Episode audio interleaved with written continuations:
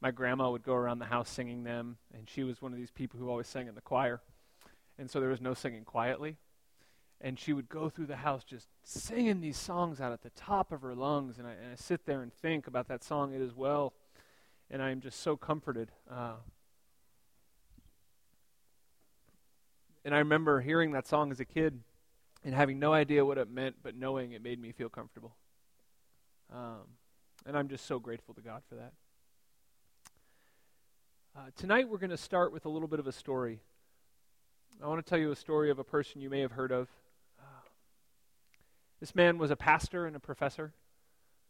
Uh, he sang in the choir. He preached Jesus Christ's gospel of grace from the pulpit. He fought against people trying to earn their way into heaven. He wanted people to rest in the faith of the grace of God. He spoke out against the Catholic Church and the purchasing of indulgences, people having to buy forgiveness for their sins. And actually, after one of his particularly rousing sermons, three of his students and people who really liked the way he taught went out on the street and began teaching in the same way. And those three young men were actually arrested and beheaded for preaching Christ's gospel. Even though this man was seeking peace and reconciliation within the church, the church did not like him.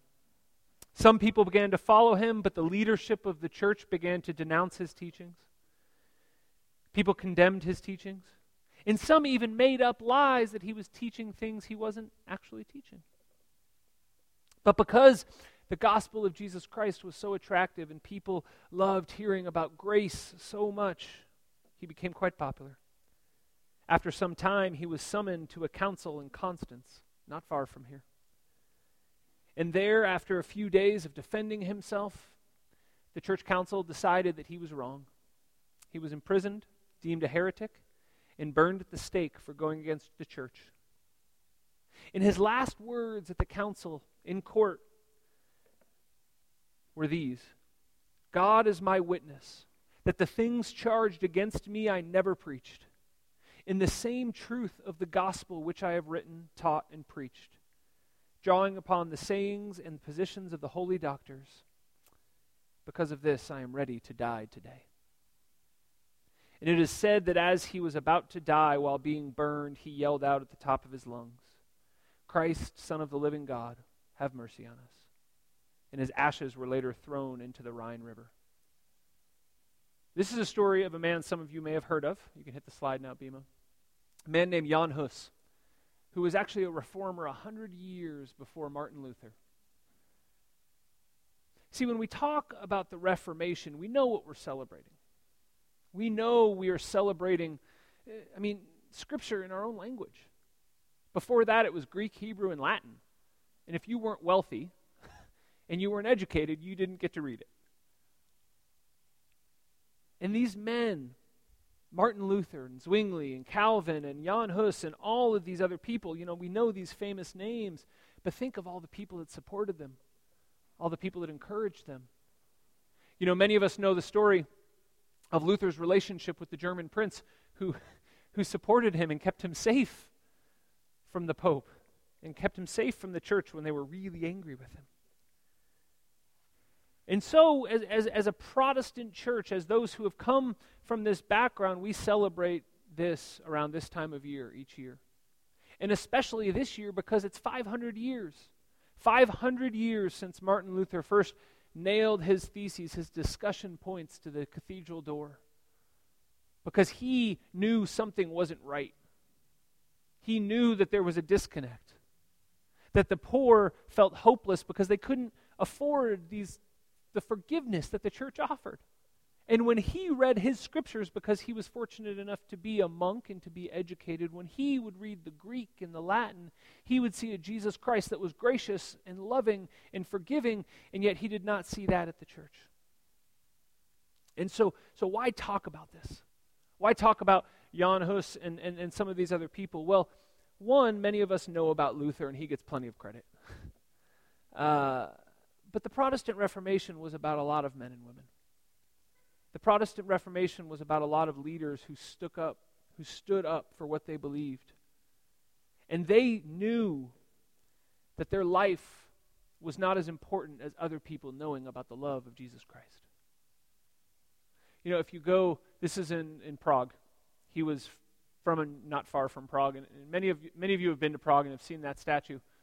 Um, and and if you've been there and you haven't noticed it or you weren't sure what it was, I would encourage you next time you're there, if you make it back, spend five or ten minutes, just walk over and look at it, and, and, and spend a little bit of time just thinking about what these people went through and what they put as most important. Or, or maybe here in Zurich, as you're walking along the river, just stop and look at the statue of Zwingli.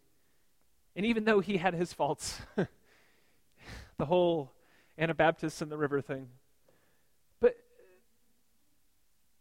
but look at that man and think he was a guy who was trained as a monk, who was raised and trained in the Catholic Church and educated.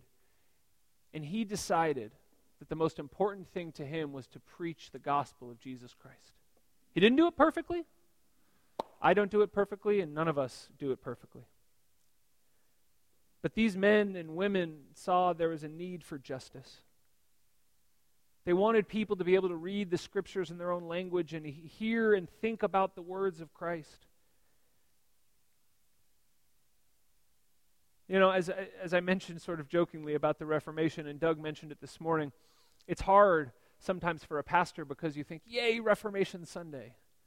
But then you look at the history of the world and you look at wow, the Reformation was really violent and bloody, and a lot of people died. And then you look at 500 years before that, when actually the, the Orthodox Church and the Catholic Church split, you know, between Rome and Constantinople. There's a, a thing called the Great Schism, and, and, that was really violent and bloody too.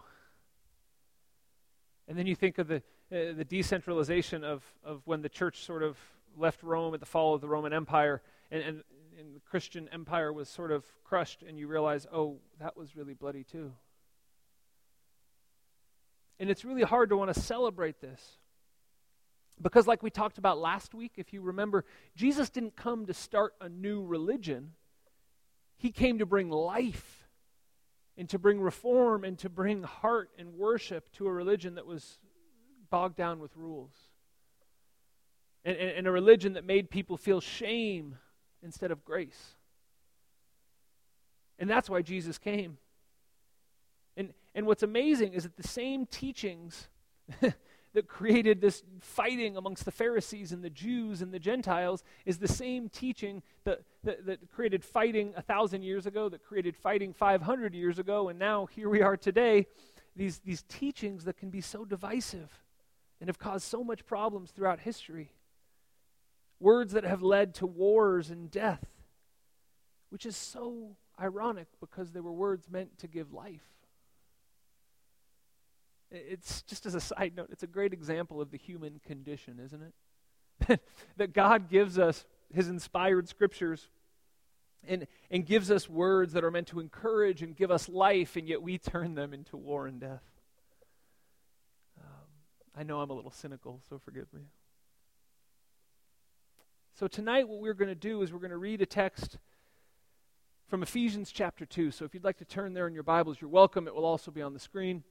And this is, this is a text that many of us are familiar with. Doug actually preached on it this morning. And what's funny is we both chose these passages for today for Reformation Sunday without knowing the other had chosen them.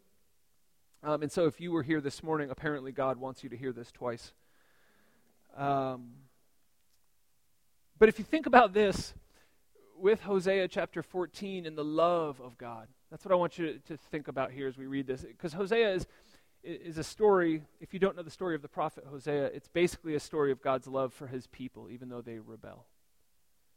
Uh, Hosea was a prophet who God said, hey, go and marry this woman, and she's going to be unfaithful to you, and then she's going to be unfaithful again, and then you're going to forgive her, and then she's going to and, and, and you're going to keep forgiving her, and not only that, but then you're going to go and you're going to pay her debts that she incurred while she was unfaithful, and then you're going to welcome her into your home again and love her all the more. And that passage we read is from the end of that prophet's book. It, God talking about how much He loves the people and how much He will forgive them and, and forgive them over and over. And they will one day be like a cedar of Lebanon. If you don't know, uh, just this is a total side note, but I just want to bring this up. I think the Lebanese flag is one of my favorite flags in the world. It's got that big cedar tree in the middle. And in that country, this is just one of those things where I just love the Bible because it talks about the cedars of Lebanon throughout the Old Testament. And they actually used the cedars of Lebanon to build Solomon's temple. and yet, here it is, this country that unfortunately has had a really rough last hundred years or so. But here it is, this country that takes pride in this tree that grows there, and, and God uses it as an example, and we still see it today. It's so cool. I love Scripture for that reason. But, so, uh, we're going to read Ephesians 2, and we're going to talk about why this is so divisive to the world. So, uh, follow along with me either in your Bible or on the screen. This is the words of the Apostle Paul to the Ephesian church. He says, As for you, you were dead in your transgressions and sins, in which you used to live when you followed the ways of this world and of the ruler of the kingdom of the air, the Spirit who is now at work in those who are disobedient. All of us also lived among them at one time, gratifying the cravings of our flesh and following its desires and thoughts. Like the rest, we were by nature deserving of wrath. But because of his great love for us, God, who is rich in mercy, made us alive with Christ, even when we were dead in transgressions. It is by grace you have been saved. And God raised us up with Christ and seated us with him in the heavenly realms in Christ Jesus, in order that the coming ages he might show the incomparable riches of his grace, expressed in his kindness to us in Christ Jesus. For it is by grace you have been saved through faith. And this is not from yourselves, it is the gift of God, not by works, so that no one can boast. For we are God's handiwork, created in Christ Jesus to do good works, which God prepared in advance for us to do. This too is the word of the Lord. Thanks be to God. So, this is Paul's letter to the Ephesian church. And if you've read through Acts and you're familiar with the Apostle Paul, he spent a while there, a couple of years. Uh, this is the same church where Timothy was a young pastor. We, we talked about Timothy last year, if you were around. Um, and Paul, you know, I don't often talk about Greek and Hebrew because I'm not very good at studying them. But this is one of the cool features about some of the things Paul does is when you look at it and you you read about it and, and what he's trying to say, this is actually all one big long run-on sentence. Okay? So these 10 verses he really wanted to be together. And it's sort of like he's saying, hey, and, and, and, and. It's one big thought that he wants us to get together. And he starts out really simple. All right, what I love about this passage is it's not convoluted with all these if, ands, or buts. It's very simple and to the point. And he says, first, you were dead. Listen, we have to understand this. This is a church. I am a Christian. I am a pastor. There are some things I cannot get around. And one of the things I cannot softball, one of the things I cannot heart or soften the blow is that we have a fate, and that fate is death outside of the grace of Jesus Christ. Because of our sin, because of our transgressions, we deserve death based on God's scale of righteousness. It, it, it, it's very clear through the scriptures. And Paul says the same thing. He says, listen, we, you got to understand, you were dead. Okay, you were dead. This was your fate. And why were you dead? It's, it's clear in verse 2 because you followed the ways of the world. Because you followed the kingdom of this world. Because you gave in to the temptations of this world.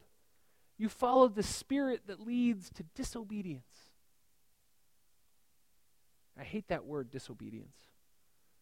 You know, it's one thing when you mess up because it sort of has this connotation of, well, I just did this one thing one time. You know, or, oh, I just slipped up. Or, oh, I just. I remember my mom would always use this word with me to, to, sort of, maybe this is why I don't like it, to say you're just being disobedient. You're knowingly, willingly choosing to do what is wrong. And I would just think, yeah, I am. and, and, and, when I see this word disobedience in verse 2, this, this is what it, it, it's not a spirit of messing up. It's not a spirit of trying your best. It is a spirit of willingly. God says we have willingly chosen to disobey him. And you go no further than think of sin and think of this is the way I always put it whatever your sin of choice is. We all have them, right? We all have something we do, whatever it is. When we think about sinning, there's certain times we do just mess up. That's fine. But there's also times we premeditate it, right? We think about a lie ahead of time. We think about how we're going to phrase something. We think about how we're going to skew something. We think about how we're going to get away with something. That's disobedience. It's planning it out. And what God is saying through the Apostle Paul here is listen, it's because of those actions, it's because you gave in to this spirit of disobedience. You were dead. You are dead. But then he goes on and he sort of says, hey, but hey, you know what? Verse 3, don't feel bad. because we were all there. It's not a comparison game. You know, you don't have to compare yourself to the pastor or to your neighbor who has that perfect life or, or that person you follow on Instagram who has everything put together. It's not a comparison thing. You say, listen, that person you look up to, yeah, they were dead. The pastor, he was dead. Right? Uh, Martin Luther and, and, and Jan Hus, I'm sure that guy, he has a statue. I'm sure he was a sinner and had some real bad stuff in his past. Who among us, right? So Paul says, hey, don't feel too bad because all of us at some point gave into this. But there's a problem. Because as soon as we gave in, as soon as this human condition of sin infected us all, we became objects, and this is his words, not mine. We became objects of God's wrath. Objects who were deserving of God's wrath. And this is hard because it sounds like it kind of goes against Jesus, right? For God so loved the world. So, how could he love us and also point his wrath at us? Well, as many of us know, and we've talked about before, our God is just. And just like you, if someone in your family had a, had a horrible crime committed to them, you would desire justice. So too does God desire justice for the things that we do. The simple answer is the reason we have trouble understanding this is because we are not just, and God is. and, and I hate to say it so, so callously, but, but we are His creation, and we are subject to His authority and the rules He has set for this earth. All of the goodness and all of the joy and all of the blessings we have show us that God is good. And therefore, we can trust that His justice is good. But, but this world, see, this is where that spirit of disobedience come from. The world doesn't like that, right? They want to be free. They want to be individuals. We want to be our own people, right? This is why you want to move out. Man, you guys remember the first time you moved out of home, whenever it was? I was pretty young. I was 17, just turned 18. And I remember I had driven cross country. Actually, it's kind of cool. I had driven cross country in a Volkswagen bus with my big brother to college. We went to the same college and I was a freshman in college, and I was sitting there, and I remember sitting in the room, uh, you know, boxes of stuff, where just thinking, I can do whatever I want. I'm finally free. If I want to stay up all night playing video games, I'm going to do it. If I want to eat, you know, chips and Cheetos for dinner, I'm going to do that. It's going to be great. I'm finally free. I'm, I was sick of rules. I was sick of a curfew. I was sick of being told what to do all the time. This is the story of life. Everyone's sick of rules and wants to be independent and wants to be free. And while that's good, if it is not freedom in Christ, that is the spirit of disobedience. Because the universe has, has sort of created this lie nowadays, right? That everyone has to find this super special calling, that, that, that there's something inside of them they have to discover and find out what the universe has made you to be. Um, that's nonsense. God tells us who we are and who He's made us to be. And when we think of God's authority, we push back because we think of God as maybe an authoritarian parent or maybe someone who, who, who wants ill for us. But what the Apostle Paul says next shows us not only that God wants good for us, but that actually submitting to God's authority is the ultimate freedom, as we see in verse chapter or verse 4 says that God loves us and that He is rich in mercy. See, this is the easiest way I can explain this. On one hand, God is love, right? And on the other hand, God is just. Now, how can God love us but also condemn us to wrath? See, a lot of people think these two things are in, out of balance. But this is what's so great about our God is he's loving and he's just, and then the way he deals with us is when the two meet and there's mercy. And that is when heaven comes to earth and we see the kingdom of God through the gospel of Jesus Christ. Because it's, it's full of God's love and it's full of God's justice, but it's displayed in mercy for our sins. And so, if you think about it this way, as a character trait of God, He's loving and He is just. He's not merciful because that's just how He interacts with us. Mercy is a way that we can understand those two things. And we see it in Matthew when Jesus says this. He says it in, in, in, Matthew 11. Jesus says, Come to me, all who are weary and burdened. I will give you rest. Take my yoke upon you and learn from me, for I am gentle and humble, and you will find rest for your souls. My yoke is easy and my burden is light. See, Jesus lays it out perfectly. He says, You have put this yoke on you, which is the, the collar cattle would wear, you know. And he says, You have put this thing on yourself that's not supposed to be there, trying to find this special, unique thing. No, I have that for you.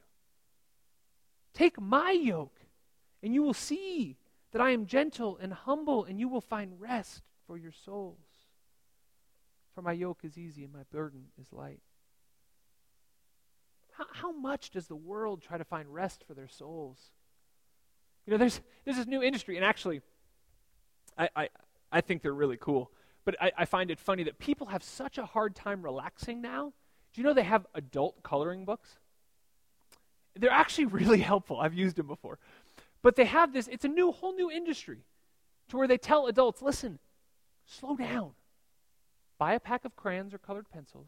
Here's a coloring book and listen to, to classical music or something and just spend 30 minutes coloring like you did when you were a kid. People pay $250 an hour to see a therapist to tell them to act like a child and color within the lines.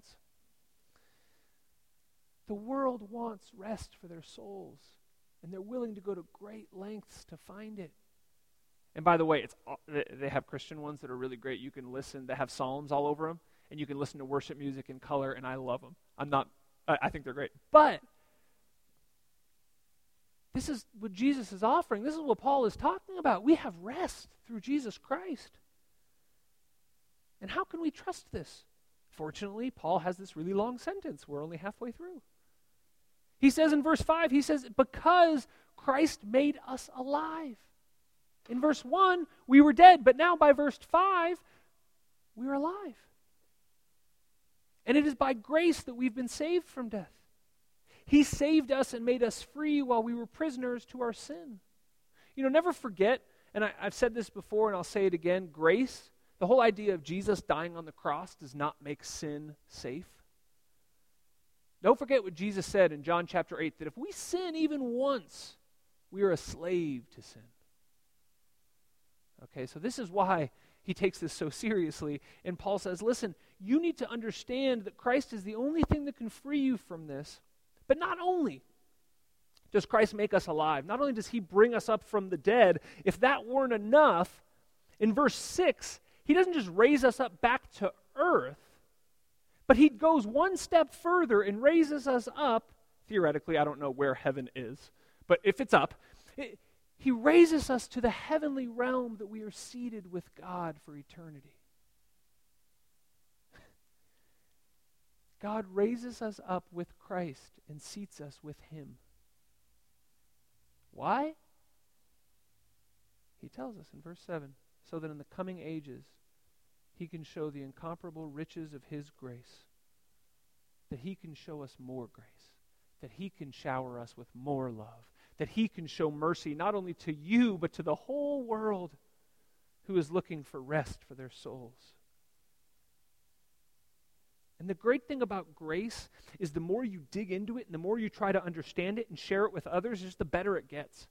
It's like a really good thing that is true. The, the further you dig, the more it's proven true. Grace, the more you dig into it, the more gracious and amazing it becomes. I mean, singing that song, Amazing Grace, unbelievable. And he says in verse 8, This is why so that none of us can boast. It's not by works, verse 9. It's not. And this is what all these guys fought for, and this is what so many people died for. To say that no, I, I see in Scripture that this is not by works so that we cannot boast. It is only through the love and mercy of God. And then Paul just adds on this last verse in verse or this last sentence in verse 10 that, that just is so much, so encouraging. It's like a shove out the door.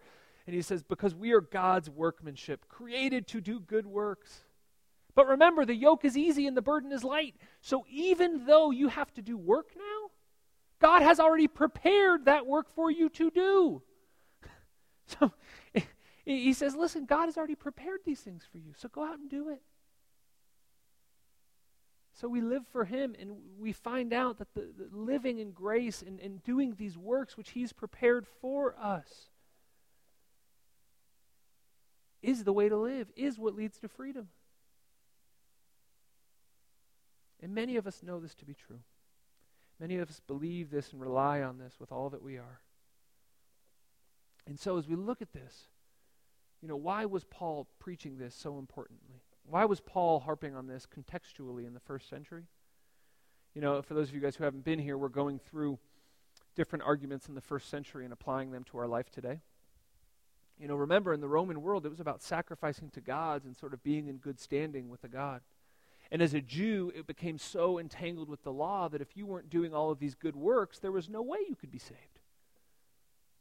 You know, remember what the Pharisees said. Eh, how can this guy be a teacher of the law? How can he be a son of God? He's eating with prostitutes and tax collectors. There's no way. This guy doesn't have good works. And at the time of the Reformation, 500 years ago, it happened again. The church got so clogged up with money that they needed grace and grace. And, and, and so, what is our issue now? It's not money. It's not, you know, you guys don't have to come and, and, and pay to go to church.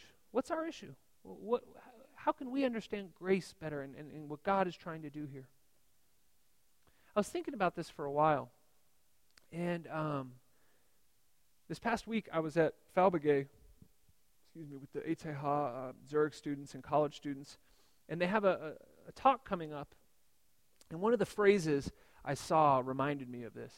Um, and I forget what the exact talk is called, but it's the, the term post facts or post truth.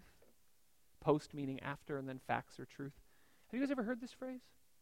Sociologists and scientists are, are realizing now that we're going into a, a time that they're calling post truth.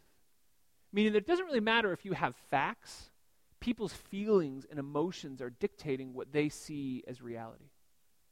Right?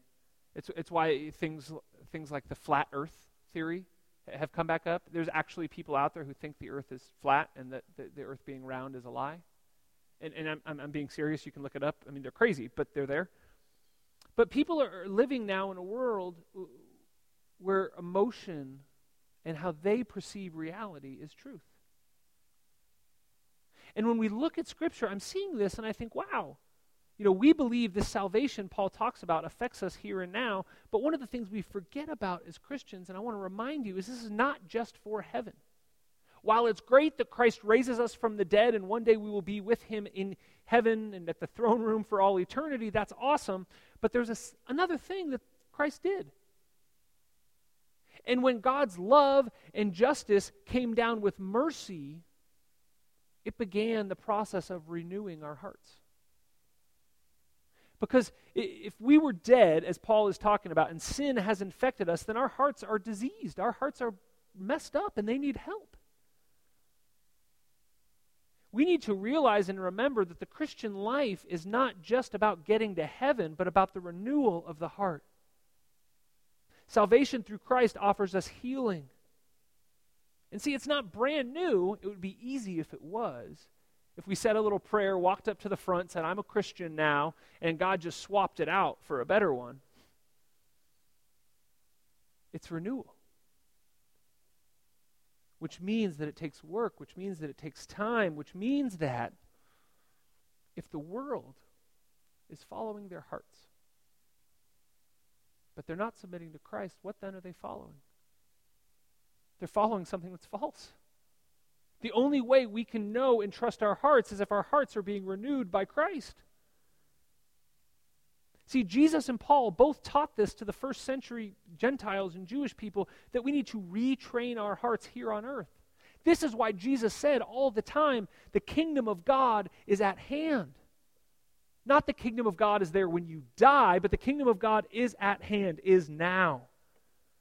How do we do that? By the renewal of our heart. That we need to be remade that we need to take off, as Jesus said in Matthew 11, the yoke we have placed on ourselves, that the world has placed on us, and take what God has given us. As the psalm says, we need to be refined in the fire. And this is what the Reformation reminded people of. It came from great traditions. I mean, the songs we sang tonight are the result of people renewing their heart and going through life. You know, many of us know Amazing Grace was written by a former slave trader. I mean, think about what you've done and multiply it times a thousand, and then write a song so beautiful like that. Come Thou Fount was written by a young man who experienced this uh, forgiving grace, and because of it, because of the grace of God, he wrote this song and eventually became a preacher and a songwriter because his heart was renewed and he left whatever he was doing before. It is well, the one I was talking about, we sang for the offering. Um, you can look it up. This is really well documented because it's not as old. It's only about 150 years old. It's about a lawyer from the Chicago area who lost everything in the Great Chicago Fire in the late 19th century. And, and then before, oh, sorry, before the fire, he lost a son about two or three years old, and then he lost the next year, lost everything in the Chicago fire. And then after he had rebuilt his life, he had decided to treat his wife and kids to a trip to Europe, but he had work to do, and so he sent his wife and four daughters on a boat across Europe, and the boat capsized, and all four of his daughters died.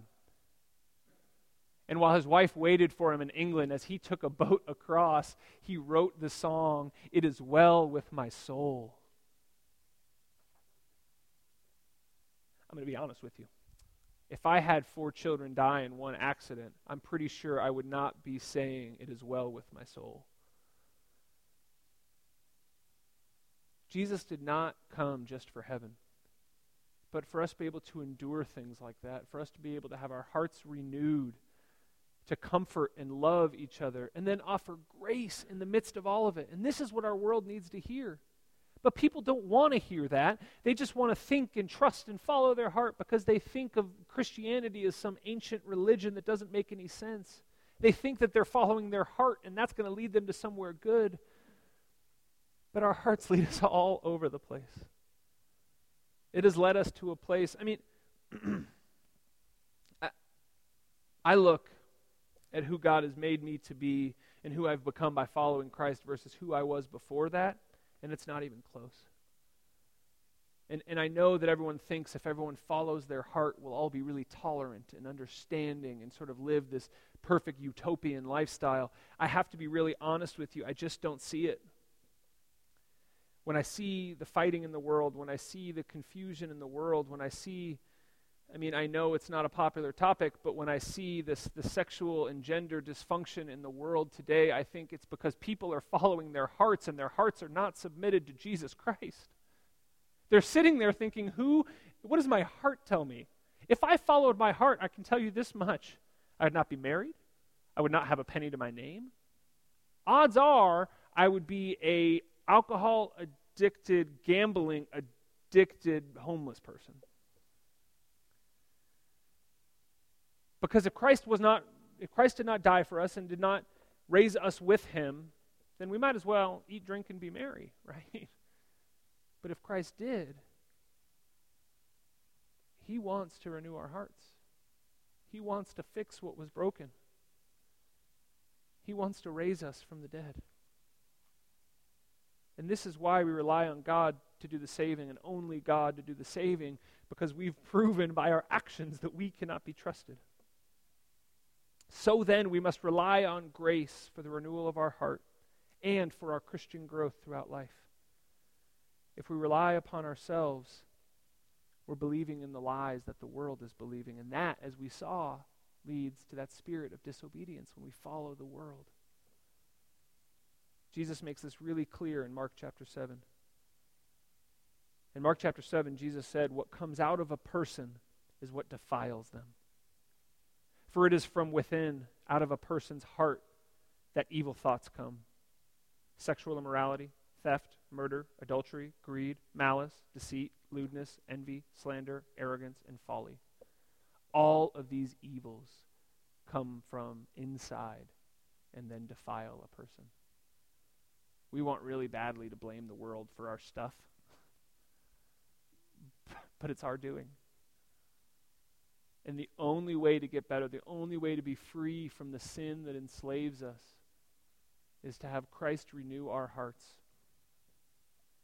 You know, that was from Mark chapter 7. This many of us are also familiar with the passage from James where it says, "Never say that when you're tempted, you're being tempted by God, because it's your own heart that's leading you astray." Our hearts are so silly because on the one hand they give us this great capacity to love others and to experience God's love, but they also are the things that can lead us away the second we try to control it and keep it to ourselves.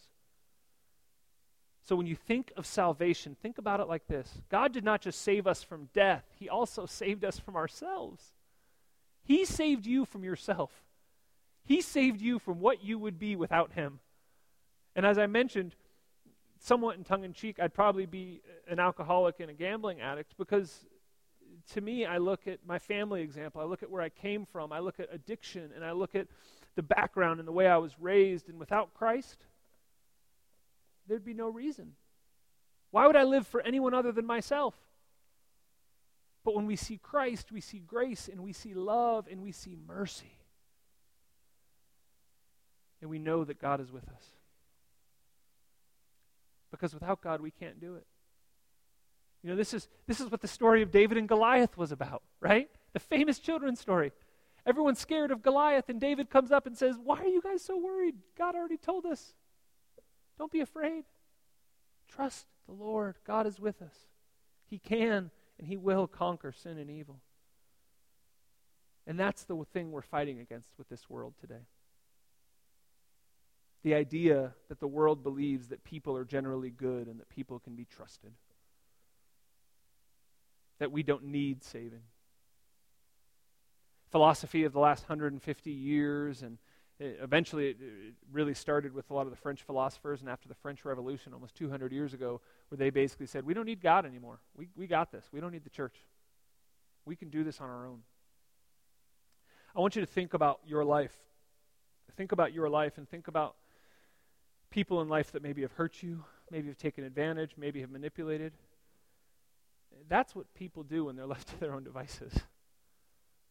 And then think of the people who inspire you Think of the reason you're a Christian. Think of the people you have seen that have given you hope for a future. And that's what Christ offers.